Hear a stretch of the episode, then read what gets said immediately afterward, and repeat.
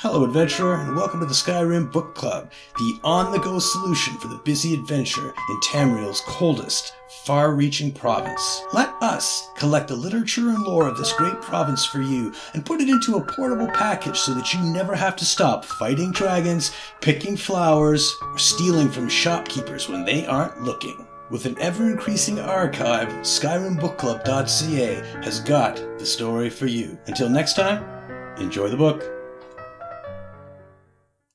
The Elf, the Egg, and the Almost Dragon. The Tale of a Girl and Her Mysterious Egg. Young Iori spent her nights listening to her grandfather's stories about the ancient dragons, and her days searching the nearby swamps for signs of the legendary creatures.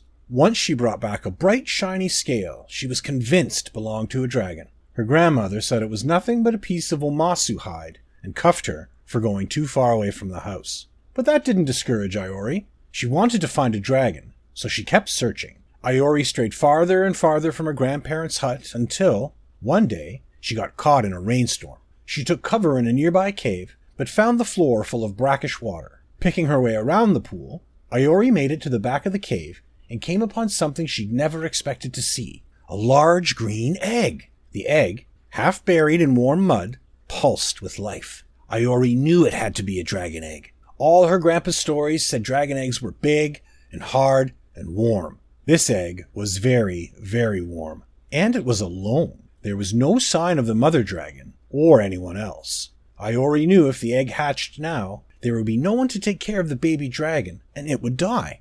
I can't bring it back home, she said. Gram will want to smash it or cook it. Her Gram didn't believe in dragons, and eggs, in her world, were food. I can't stay here either. She thought about the hiding she'd get if she came back after dark. What am I going to do?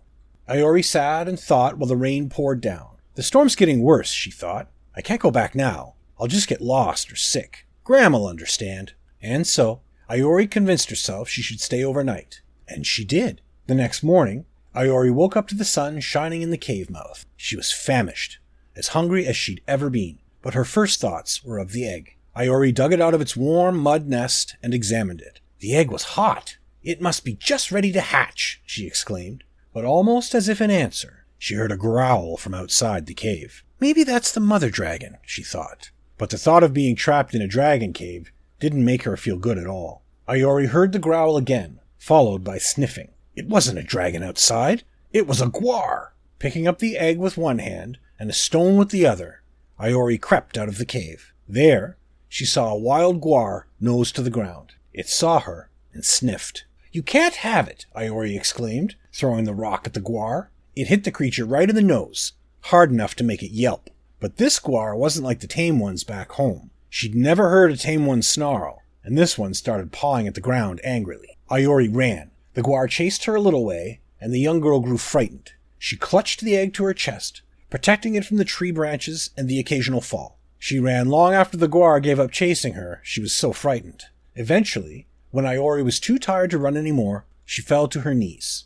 I think we're safe, little dragon, she said, but then gasped in horror. She looked down at the egg, and there was a crack. Oh no, Iori wailed. She must have held it too tight, or let a branch hit it, or another crack appeared, and then another. The shell started to fall away, being pushed from the inside. You're hatching, Iori said. She looked around wildly, not sure what to do. She stooped to put the egg down, but then hesitated. What if the dragon ran away? But she didn't want to hurt it either, so she sat cross legged and made a hammock out of her dirty apron. Iori put the egg in her lap. It continued to shake and break, and soon a dragon's nose poked out of the hole. It was bright green and a bit slimy looking, but the eyes opened and looked up at her. A forked tongue licked out of the wedge shaped head, and Iori felt a rush of excitement. The dragon was hatching! The rest of the egg broke away, but Iori was surprised to see the dragon had no claws, no feet or legs of any kind. It was a snake, but a snake with tiny wings. Most of her friends would have been horrified, holding a baby snake in their laps, but Iori was amazed. She'd heard stories of dragons, but never a snake with wings. After the creature struggled free of its shell, Iori carefully discarded the shards and put her hands around the winged snake. It was a bit cold, but she felt it grow warmer as it snuggled up in her hands. With sleeping serpent's eyes, the creature looked up at Iori. It blinked twice, then fell asleep. Well, you're almost a dragon, aren't you?